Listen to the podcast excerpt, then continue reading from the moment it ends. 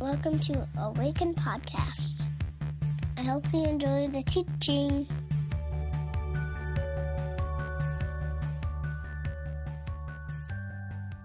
Nice to see you all. Nice to see you. Um, okay. Okay. As you sit, if you would, grab your Bibles, turn to Exodus chapter 32. Exodus chapter 32. And uh, we're, we're doing a kind of a one off Sunday in between the last series on Esther and this next series on Advent Conspiracy. Uh, and we're kind of we're calling it Vision Sunday. So if you were here in May, we did a, a day where we just kind of updated everybody on the life of Awaken, uh, where we're at financially, and some different things like that. We're a church plant, so we're pretty new. Um, so this information is very, very important to us. Uh, should be to any community, I think, but but specifically to us. Um, and in Exodus chapter 32, I think we get um, we're presented with the vision of God's people that I want to just kind of hone in on briefly before we jump into some of the details. And if you're if you're here this morning, you're thinking, "Oh gosh, I just walked in on like a business meeting."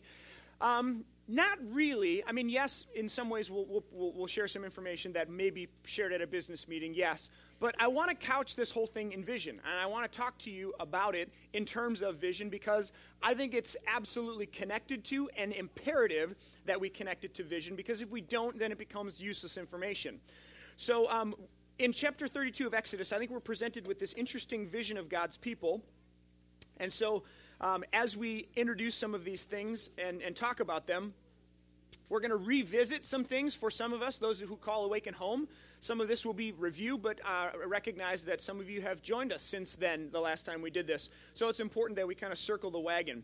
Uh, for those that don't know, Awaken exists to. Can anybody um, shout it out? Anybody know this?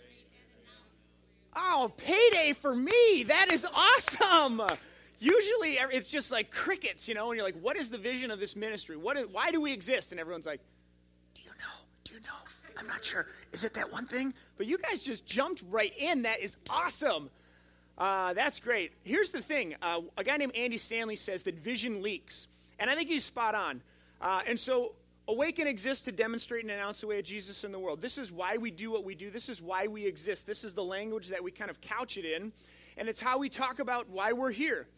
Um, we're trying to do something. We're trying to create something. And if you've been around Awaken a little bit, I think you may. Uh, I've said this to a few people, and they're like, yes, yes, yes. And so I've gotten some affirmation of this idea. But if that's why we exist, what we're trying to do, what we're trying to create, and I think what, what we're doing is, is creating a safe place for you to journey uh, with Jesus at the center. Uh, we're trying to do something specific about uh, and with this community and it taps into this idea of trying to create a safe place for people to journey. We recognize that people come from all different walks of life, all different places, different experiences, different highs, different lows, different victories, different defeats. And church sometimes is a place where you feel like you have to have it all together. It's a place where you feel like you have to have the answers. And if you ask that one question and you and you um, you you sort of uh, uh, tap into or call into question some sacred thing that everybody believes when you're a part of this community, then you're like, whoa, you're, you're that person.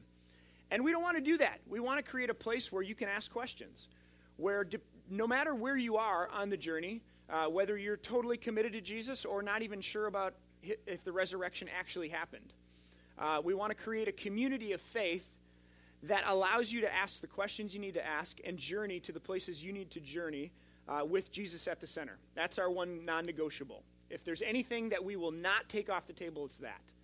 So that's what we're trying to do. Now, um, this is the identity. This is a bit of the DNA of Awaken. And I think in Exodus chapter 32, we get a little bit about identity. If you look at the book of Exodus, it really is a story of identity. It's a story about a group of people who are learning just who is this Yahweh, who is this um, this God who calls himself I am that I that which I am or I will be what I will be. Who is this God and who are we?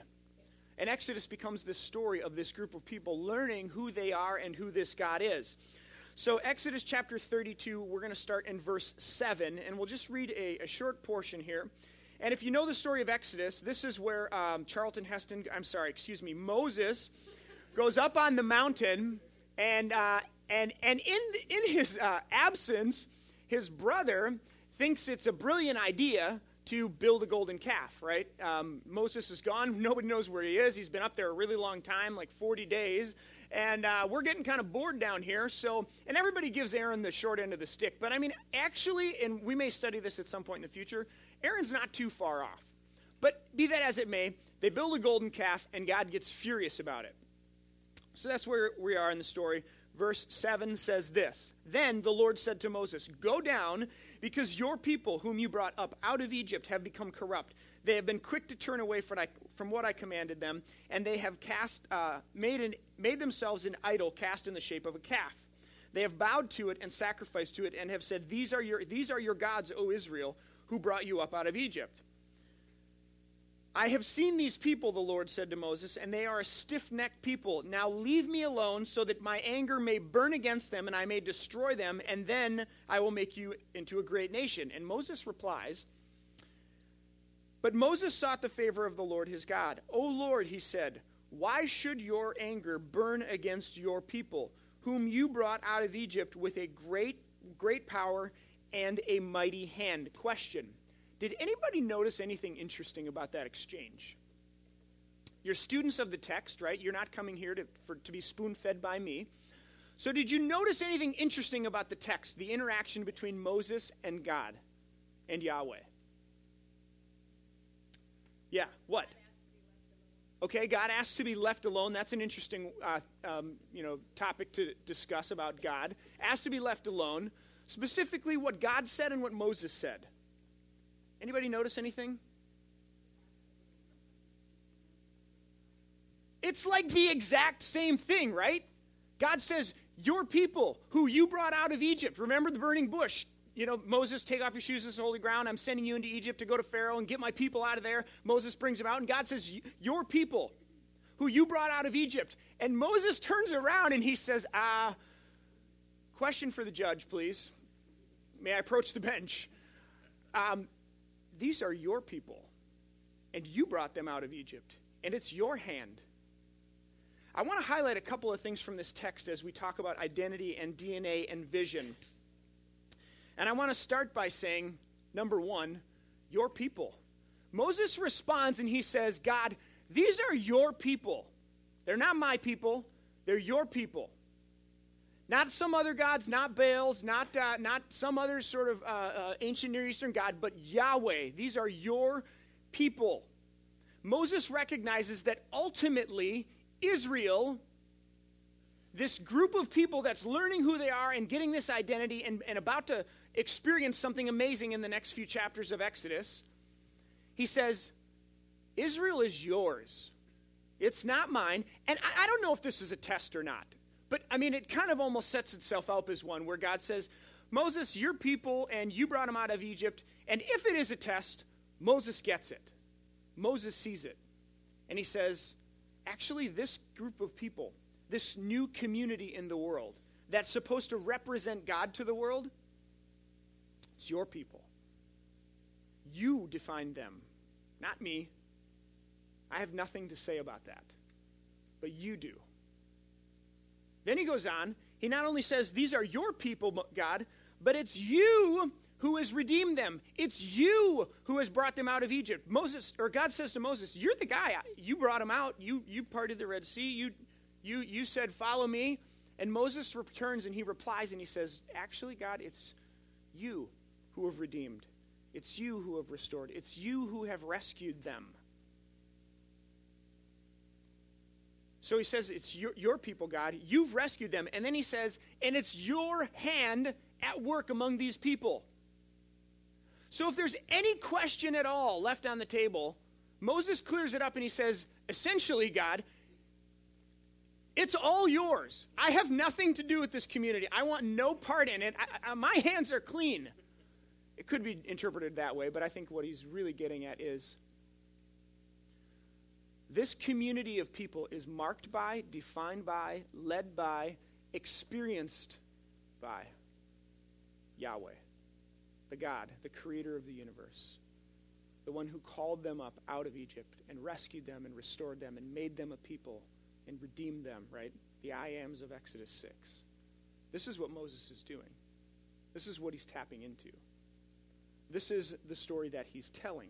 Now, when we get here, and here's how I'm tying this all together. When we get here, for Moses, when he gets to this place where he recognizes that this thing, this community of people, this group of people in the world who are supposed to represent God, when he gets to this place where he says, It's your people, you've redeemed them, it's your hand. I think it, if you were here last week, it leads us to a place where we say things like Hineni, which is this Hebrew word that means here I am, or uh, here am I right? And it's this idea of being, Moses is essentially saying, I'm all in. I'm all, it's like when we cast ourselves recklessly, you know, uh, there's a great, I, I wasn't going to say this, but I used to listen to country music. I know, I know. How many? Okay, just just uh, truth, truth be told here, moment of honesty. How many of you had a phase in your life where you listened to country music? Please raise your hands. Okay, or it's still going. Okay, most uh, at least half, a little bit more than half. In college, I, list, I went to school in Colorado. I had a roommate from New Mexico, and he was a redneck, period. Like, I will caricature and characterize him as such because he was. Be that as it may, I listened to a little bit of, uh, of country music, and there was this one song that talked about like reckless abandon, like throwing ourselves, caution to the wind. Does anyone know what song this is? I think it's, oh, that maybe it's half. Yes, yes. It's, yes. It is probably about half of them. Yeah, that's great. but hineni is this word that taps into that. See, the country music people, they, uh, they're onto something, right? Hineni is like all of me. I'm all in. Here I am. I can, I, Luther, I stand here. I can do no other.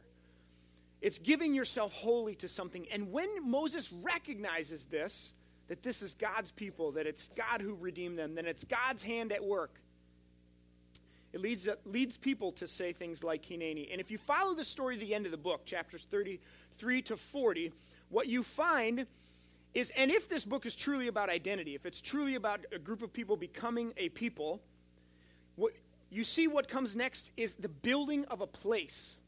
This is where they build the tabernacle, right? Because previously along the journey, they've been wandering around in the desert, and this is where they, they build the tabernacle where God's Spirit, where the presence of God, a physical location where God will manifest God's self to the world.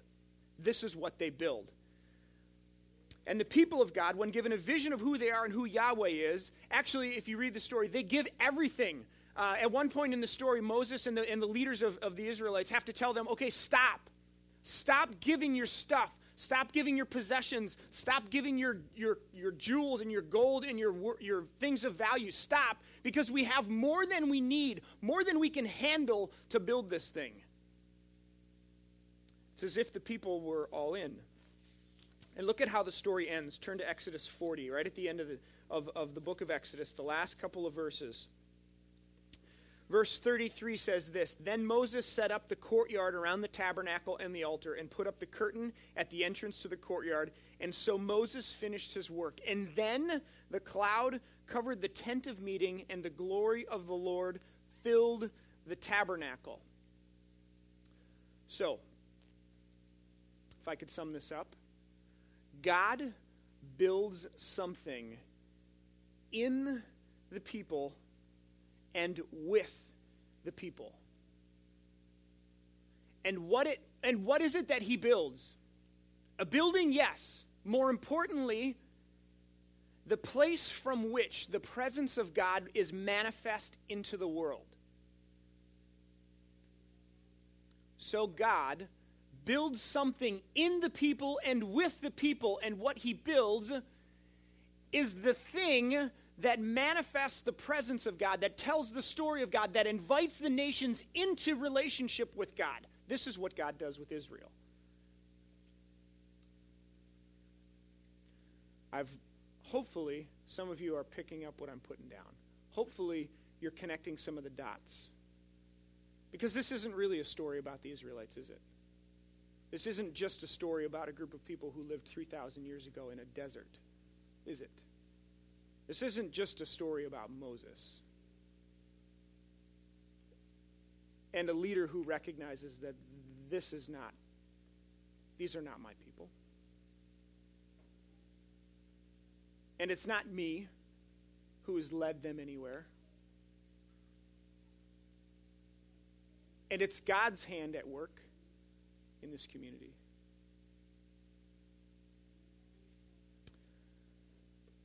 Let me see if I can um, take this vision idea, this picture that I'm trying to paint for us about the future and, and really what it is that we're doing here, and try to uh, put it in maybe layman's terms or a little bit more concrete. Um, but remember, as I do this, it may seem a little clunky and it may seem a little rigid. But you have to remember, and if you don't, I think, I think we miss the whole point, that what drives this thing, what pushes this train down the track, if we're going to use that metaphor, is the Spirit of God at work in this community. Pneumatology is the study of the Spirit of God. This is a something on the theological landscape that sort of has fallen off uh, uh, popularity for a while. You know, it's all about soteriology, how are we saved, and hamartiology is sin. Everybody likes to talk about sin, right? These big theological concepts. Pneumatology, the study of the Spirit, is, is sort of percolating back to the surface because I think the church is recognizing that without it, we're sunk. Without it, we have no power. Without it, we have no no vision. Without it, we have no input. So you have to remember that what I'm about to do, what I'm about to, to share with you, are some tracks that we're trying, some infrastructure and some structure that we're trying to build around and under what we assume is true about Awaken. And that is that the Spirit of God is at work in this community and it's leading and it's moving and it's guiding and illuminating and showing. Without that, pack it up. It's not worth it. You're all really nice, but game's over for me. So that's what drives this thing. Now, I want to share with you four environments that we want to cultivate at Awaken. And I do this because these are things that we assume, if these things are in place, I think it's a pretty sweet cocktail for spiritual formation and, and transformation. When we're doing these things together in community, I think it, it lends itself to us growing and us being stretched and us being moved and challenged to live as people who follow Jesus.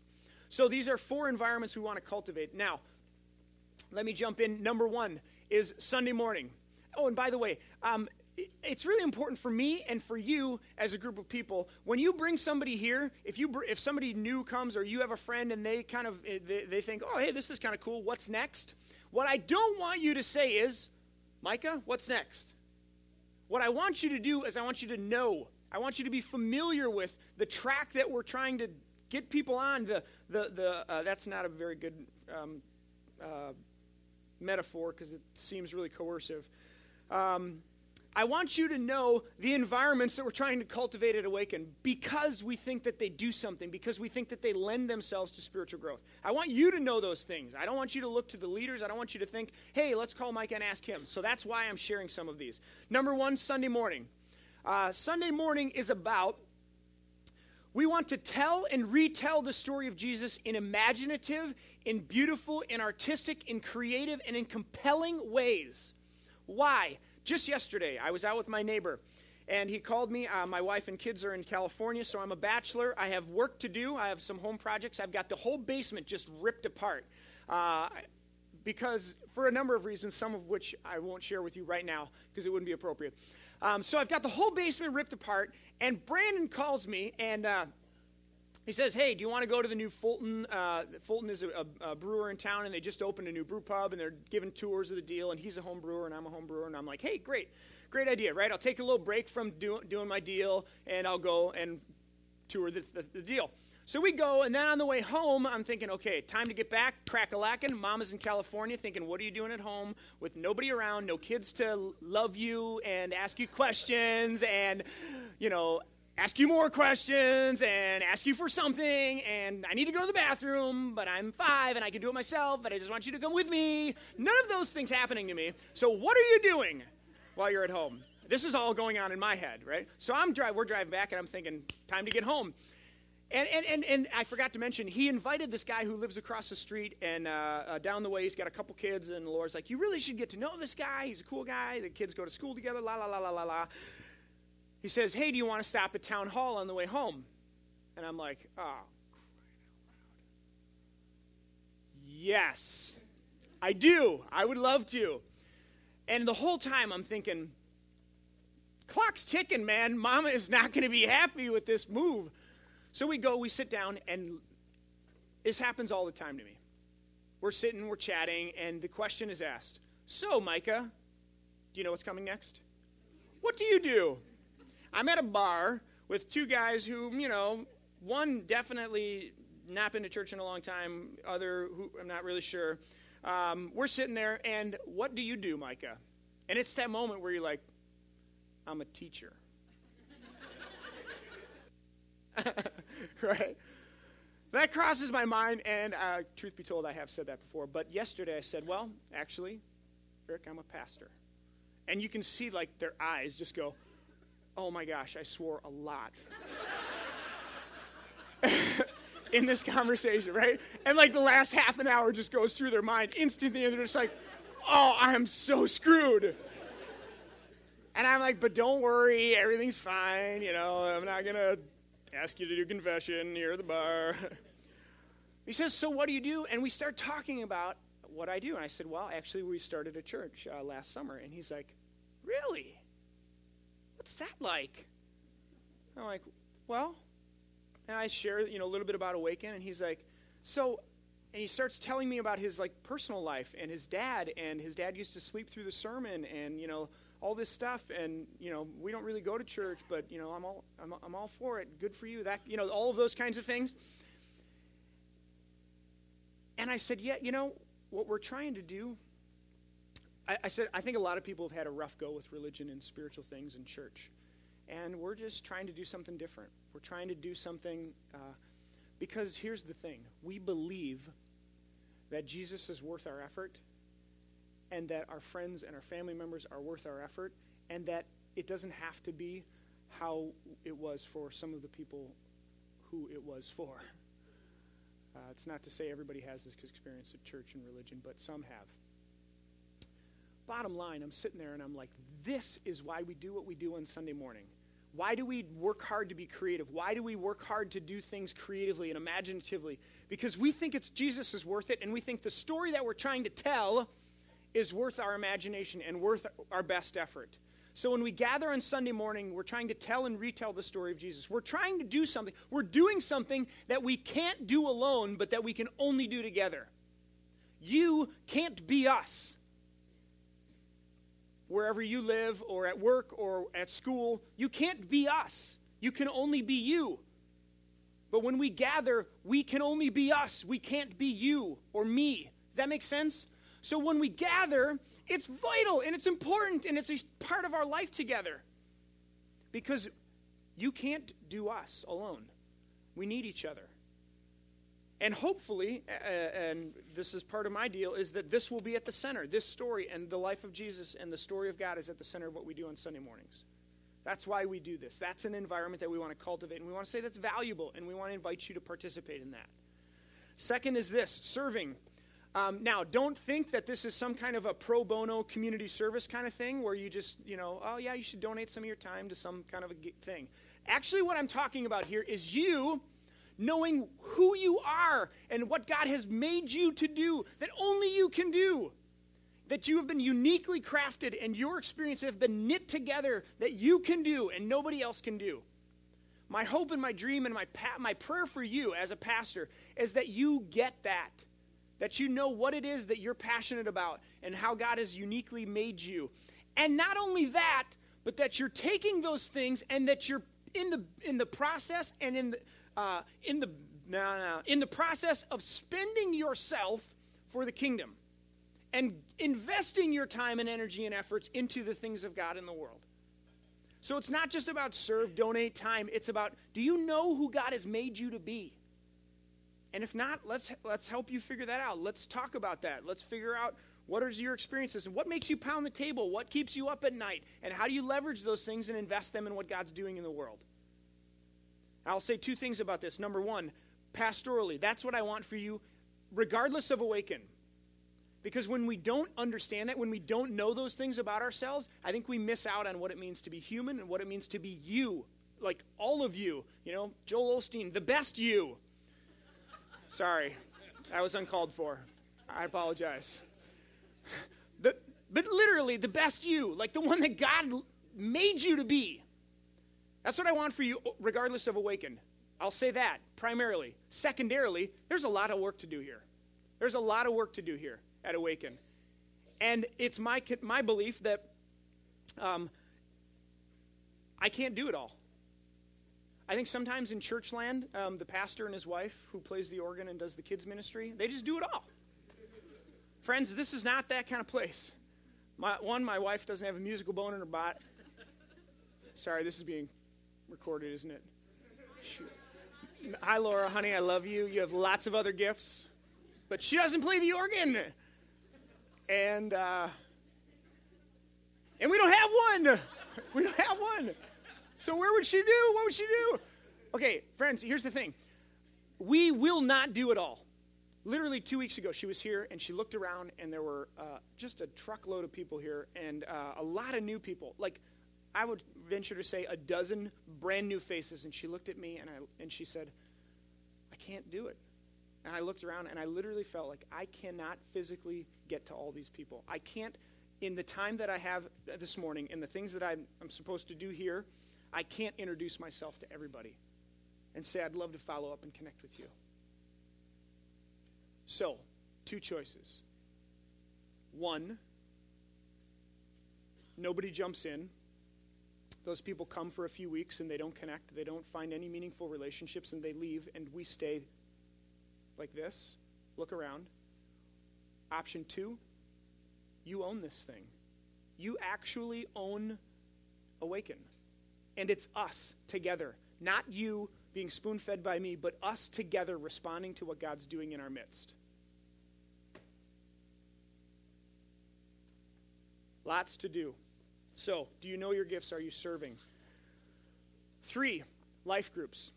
I'm going to get off the platform here for a second. I want to introduce Tim and Corky.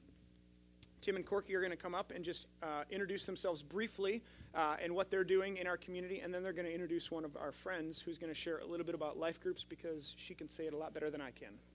Mr. Tim.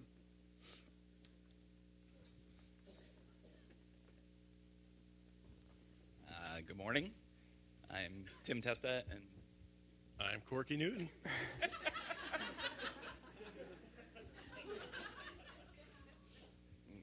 I'm the straight guy. He's the funny guy. So, and uh, we we we're. What did you do?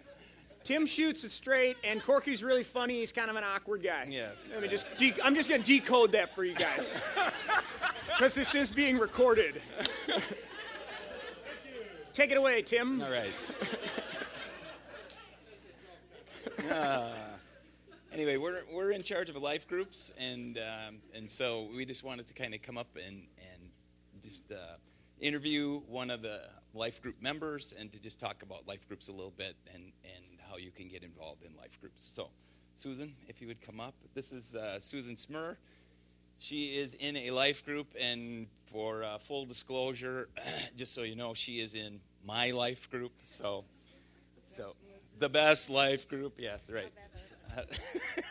so she has volunteered to come up here and uh, answer a few of our questions for you. So can we can talk about life groups. I thought we could get in a little circle and just like do like ring around the rosy, you know, and that way everybody could see us. So because I feel like I'm not talking to everybody. So anyway, I could do this.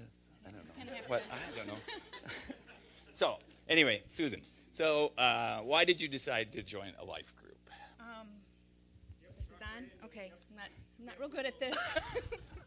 if I faint, just uh, call, call 911. Um, we uh, joined Life Group because um, we felt like that it was the next step. Um, we came here the first time and loved it and kept coming and um, knew we needed to get somewhere past that um, kind of small talk and um, and meet uh, people on a deeper level. Okay. All right. Good. So, do you think your decision to join a life group has been a good decision?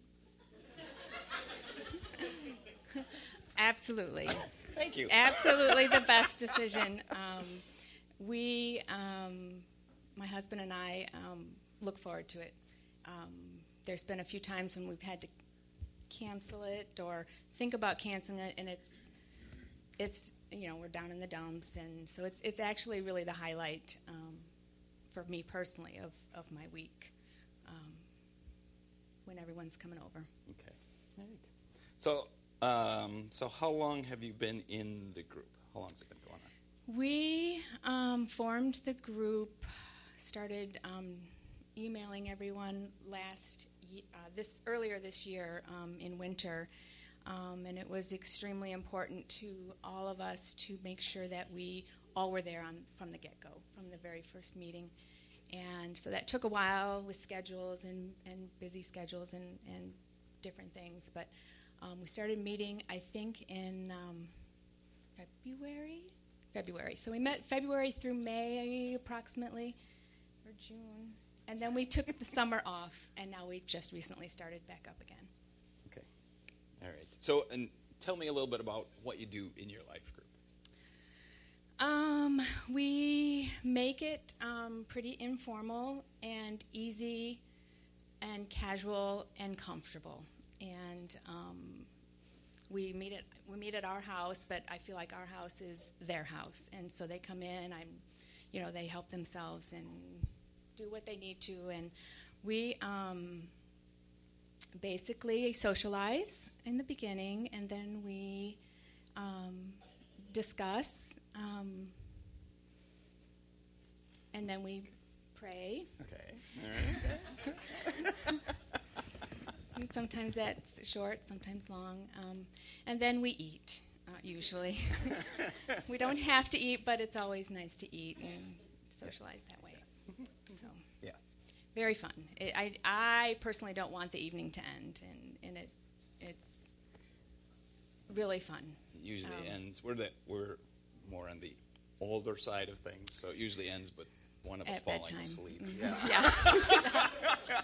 We're all nicely tucked in, and then I know it's time to end the, the night. yeah, yeah.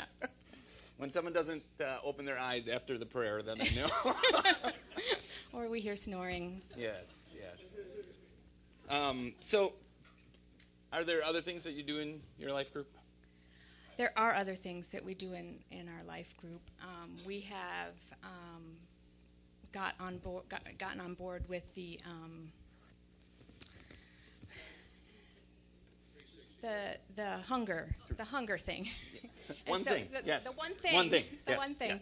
yeah, And we've um, we've gone to uh, feed my starving children and as a group, and we've we've packed sandwiches for 363 like three times. Um, very fun. Uh, and uh, bonfire. We've had you know through the, throughout the summer we've met for breakfast and bonfire and these these are the people in my small group or life group is uh, they're my family. We just moved here two years ago and we have no family. So these are people from my community, from my church home that that I dearly love and have been able to we've been able to cultivate um, just a much deeper relationship, and it's um, that's why it's the highlight of my week. It's it's um, you know just having someone that you can you know share with, rejoice, or be sad with is priceless. Thanks. Thanks. I You're appreciate welcome. it. Yep. I'm done. Good, done. good. Thank you.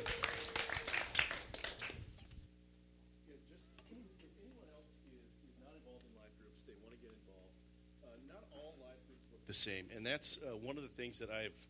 Uh, my wife and I, Amy, sitting over there, and our three-year-old Adam, who I'm sure most of you've heard at some point. Um, one of the elements that we really appreciate is, you know, there isn't this. Uh, and Mike has already sort of alluded to this. You know, there's there isn't this rigid framework or structure that that we try to uh, get you guys going down. We want people for this to be an experience for people in a setting and with people and in a method that makes sense for them. Uh, again, they, they don't all look the same and they all take different shapes. Uh, ours, we get together because we all have kids. It's just the stage of life that we're in. There's a young men's group, there's a young women's group, there's uh, a mother's group that gets together. So uh, these are just some examples. And if you have ideas or a need that you think suits you and you want to take hold of that and run with it, by all means, uh, step up and and come forward and potentially lead one of these things. Uh, we're always looking for people to come out and lead new groups because they are growing and we're getting new people signing up for these all the time. And at some point, we need additional avenues and ideas and concepts and all part of the beauty of the the creativity and artistry. You know that stuff interweaves into all of the different elements that we that we do and that we have. And that can certainly play itself out in the life group. So if you're on the fence and just let me be frank about my experience with life groups. See there he is. Uh, you know i was i've i've always been on the fence about these. And for the first time in my life you know the group that we're involved with is it makes sense for us and again that looks different for everybody but if you're if you're hesitant if you have questions, you know, don't be bashful. Contact my myself, Tim, uh, and we'd be happy to sit down. And, and if it makes sense, it makes sense. And they're not for everybody, so don't feel bad about that. But we do think it's a valuable asset to building and strengthening the community of Awaken. So we hope and encourage that you will at least, if nothing else, talk to us, and then we'll know each other's names and we'll be friends. So, anyway, thank you. Thanks, guys. Appreciate it.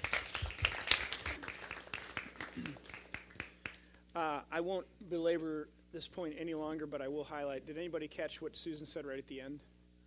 This is my family. These are. This is my community, and uh, I love these people. Uh, that's human. That's what we all desire and long for. This is one of the ways that we're trying to make that accessible at Awaken. So if you haven't participated, if you if you haven't um, stepped out in that way yet, I would encourage you to at least consider it. So, last one, uh, and we'll wrap things up here. Uh, to invest financially in what God's doing here at Awaken. Um, this is the part of uh, this teaching where it could go one of two ways. One, um, it could reinforce some of the bad experiences you've had with church and money, or I'm hoping and praying and have been praying that we talk about it in a way that uh, maybe is fresh and a little bit uh, unpredictable for you. Um, let me say a couple of things before I do that and just kind of share a few numbers.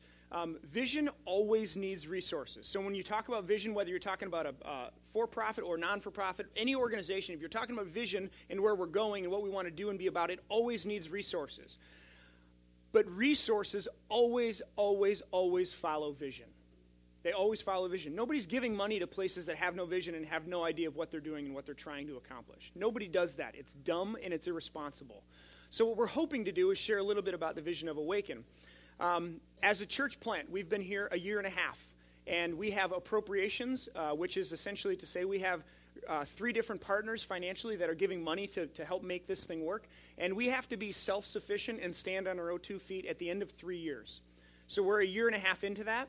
Uh, we have a little bit of debt, which I'll share a little bit about in a second. Um, but the challenge is, um, based on the numbers that you're about to see, and how much we get in appropriations and how much we get just out of uh, this group of people who give to Awaken, you'll notice uh, how much we have to um, live into and what that's going to look like. Uh, Jesus teaches about money all the time. And I think we can learn from Scripture that, and our own human experience, that if we don't intentionally master money and resources, that it masters us it minds us back. It, it, it actually takes a hold of our lives. When we don't master it, and when we don't intentionally take steps to say, this is a resource, this is a tool that I leverage to do something with, it actually holds us back. Uh, and, and I want to ask you this question Do you regularly give a portion of your income away? I don't want you to answer it, but I want to ask the question Do you regularly give a portion of your income away? And I ask that question because I have a deep belief and conviction that if we don't, or, I'll, I'll put it positively, I have a deep belief and conviction that this is a better way to live. That to give of something, to give of our income and our resources, is actually a better way to live. To be generous with the things that we have and the things that we've, we've been given and that we've worked hard for to, to give some of those away and to live from a place of generosity and open handedness is a better way to live and be human. So, what I'm asking you and what I'm challenging you to do is, regardless of Awaken, again, as a pastor, this is what I want for you. If you don't give a dime to Awaken ever, but you learn to live with a generous heart, then I will be thrilled. So, please hear that. If you do give a portion of your money away and you don't give to Awaken yet, why not? If you do give a portion of your money away and you agree with that premise, uh, that assumption, but you haven't invested financially at Awaken, why not? If you agree with me that it, it, actually is better for you to live generously, but you have not translated that to I'm going to give to Awaken, and you call this home, then either you don't believe me, you don't believe us, you don't trust the leadership of this church, or there's something in your past that is keeping you from doing that, and I want to know what it is. If you don't think that this vision is worth, is worth giving your time and energy and money to, then go find one that is. Again, this is not in the How to Grow a Church manual. But I want you to invest yourselves for the kingdom's cause. And if you're not and you call yourself a follower of Jesus, then what are you doing here? Get involved in a community that you can give yourself to and you can actually invest your time, your energy, and your money to do something and be a part of what God's doing in the world. That's what it means to be the church. That's why Moses says, No, God, these are your people, because there's a purpose for it. It wasn't just random, hey, let's get a group of people together and call them this for the sake of whatever, and who cares? It was for the purpose of redemption and putting the world back together to take back all that had been lost in Genesis 3, to take back, to right what had been wronged in, in Adam and Eve, and the choice to, to live outside of what God intended. That's why we do this. That's what the church is about. And so if you're not at a place where you're investing in that and you follow Jesus, then why? Why not? And if you're here and you, and you agree with me that to live generously is a better way to live and you're not giving to awaken yet, then there's something that's holding you back, and I want to know what it is. So let's have coffee, let's sit down, let's talk about it. If you're willing to share, if you say to me, you know what, Micah, I don't think uh, that whatever you guys are pushing is, uh, is, is worth investing my time and money into, I'd love to hear it. I honestly would. But if this is your community and you haven't gotten involved in what God's doing here yet, I want to challenge you to do that. I'll just say it straightforward. No, I'm not beating around the bush, obviously. Let me share just some information with you so you have an idea as to where we are. Uh, on the top box here is appropriations and tithes. So, in the last few months July, August, September, October the top line is what has come in from appropriations. These are our financial supporters, which would be Berean Baptist Church, the Northwest Conference of the Covenant Denomination Church Planting Department, and the Covenant uh, as a whole. Okay, so those three financial partners make up those numbers. Some of it's a little, flu- it, it fluxes a little bit because some people give at this point whatever, but it's about, on average, uh, a little more than 4,500, 5,000 a month at this point right now, and that declines every year. Um, tithes, you can see there, that's the money that people give to Awaken on Sunday morning or online. If you didn't know, you can give online. I don't know if you knew that. There's a, a donate button on the on the internets, um, and then income and expenses as you can see, we're about flat. We've paid out what we brought in, paid the bills, uh, all the things that we need to do to do ministry. That's that. Okay? Uh, for some of you that don't know, in order to start this gig, we uh, incurred a little bit of debt. So, Katie, if you want to flip to that next slide. At its highest, it was about 15000 So that included work to renovate the kids' space over there, some of the sound system that we've got, and some other things uh, that were included in that. Um, and as you can see, we've been chipping away at that. Our goal is to have that free and clear at the end of this calendar year. And right now, that uh, balance is about $6,000. And that was money that we borrowed from the denomination, uh, from the church planting department in our conference.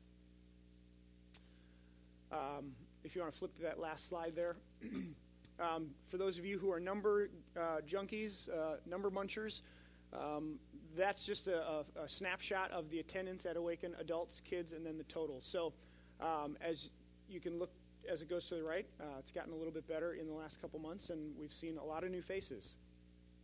Um, so that's just a snapshot. Um, there's obviously a lot more data, and I would be more than happy to sit down with you um, if you talk to me or somebody on the pastoral advisory team, uh, which would be Joan over here, Roger over here, uh, Lori Dahlman over here.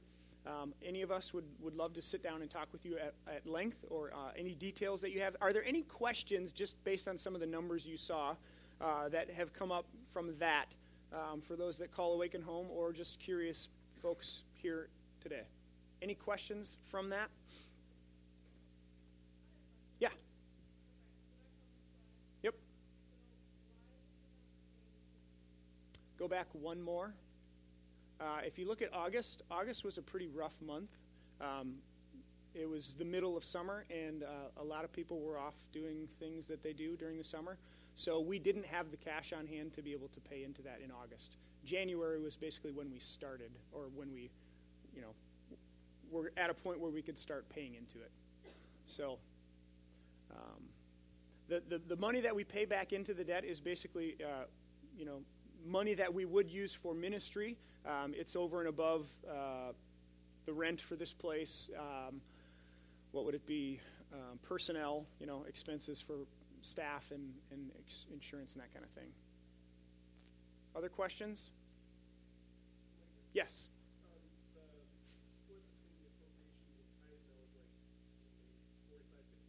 Yep. Um, in theory, it would be uh, it's 150,000 over three years, and it should be 70, 50, 30. Uh, I'm not a math guy, so I don't know the percentages there, but that um, the one tricky part is Berean had decided to give a flat number all the way across the three years, so it won't decrease as much as 70, 50, 30, but it wasn't. It was like 60, 50, 40. Is that still? Is that about right? So, does that answer your question? Okay.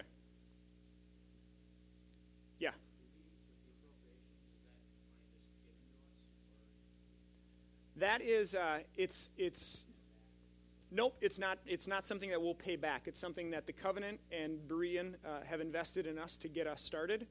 Um, the uh, 15% of the tithe number, so any money that comes in on tithes, we give 15% back to the conference for a couple of things. One would be 5% goes right back into church planting. Uh, 5% goes to global missions that the covenant is participating in, and we're working on actually finding a actual partner. So it's not general, but we'll have a specific person that we'll give to. Uh, and then five of that goes to other denominational things that they do. A lot, there's many of them. I can't exhaustively tell you. So does that make sense? Other questions?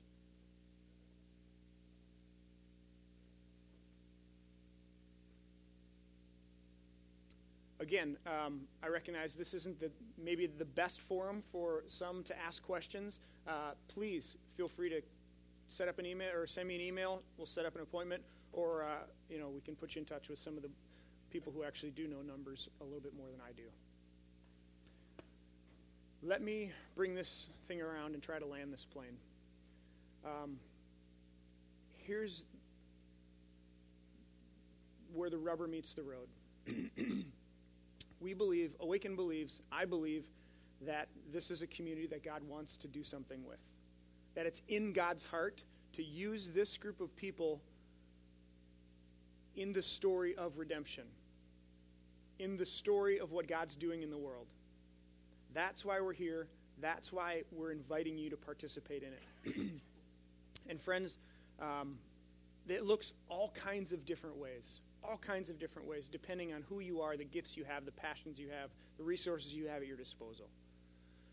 But my challenge to you, my hope for you, my prayer for you, and my invitation to you is to get involved in what God's doing here if you're not yet. If you are, thank you. Um, it, is a, it is my joy and honor and privilege to link arms with you guys and to do what we're doing and to walk the path that we're walking. Um, I tell people all the time personally, outside of my role as pastor at Awaken, I need this community. It has become the community that ministers, that, that literally speaks to my soul, that, that fills me up. And it gives me great joy uh, to be able to do this with you. So, um, with that, I'm going to invite Ben and uh, the crew back up, and we're going to, uh, he's going to teach us a new song. And I wanted, to, I wanted him to do this song because it uh, kind of frames a little bit of where we've been and where we're going. It's called Let Our Faith Be Not Alone. And uh, it taps into this idea that we are not the first people doing this. there have been thousands and thousands and thousands of people for thousands of years who have followed the way of Jesus and said yes to what happened in Exodus 32. These are your people, this is your church. And it's you who have redeemed us. It's you, God. It's you, Jesus, whom the stories in this room represents and, and tap into. And it's your hand at work. That's what we're after. That's what we long for. And we have a, a group of people who have gone before us, who have faithfully walked the way of Jesus, who we're trying to follow. And hopefully at some point we can pass this thing off. I hope and pray that 40, 50 years down the road that um, I get to pass this thing off to somebody else, Lord willing, if I were to have that honor. So um, let's sing together, and uh, thank you so much for coming.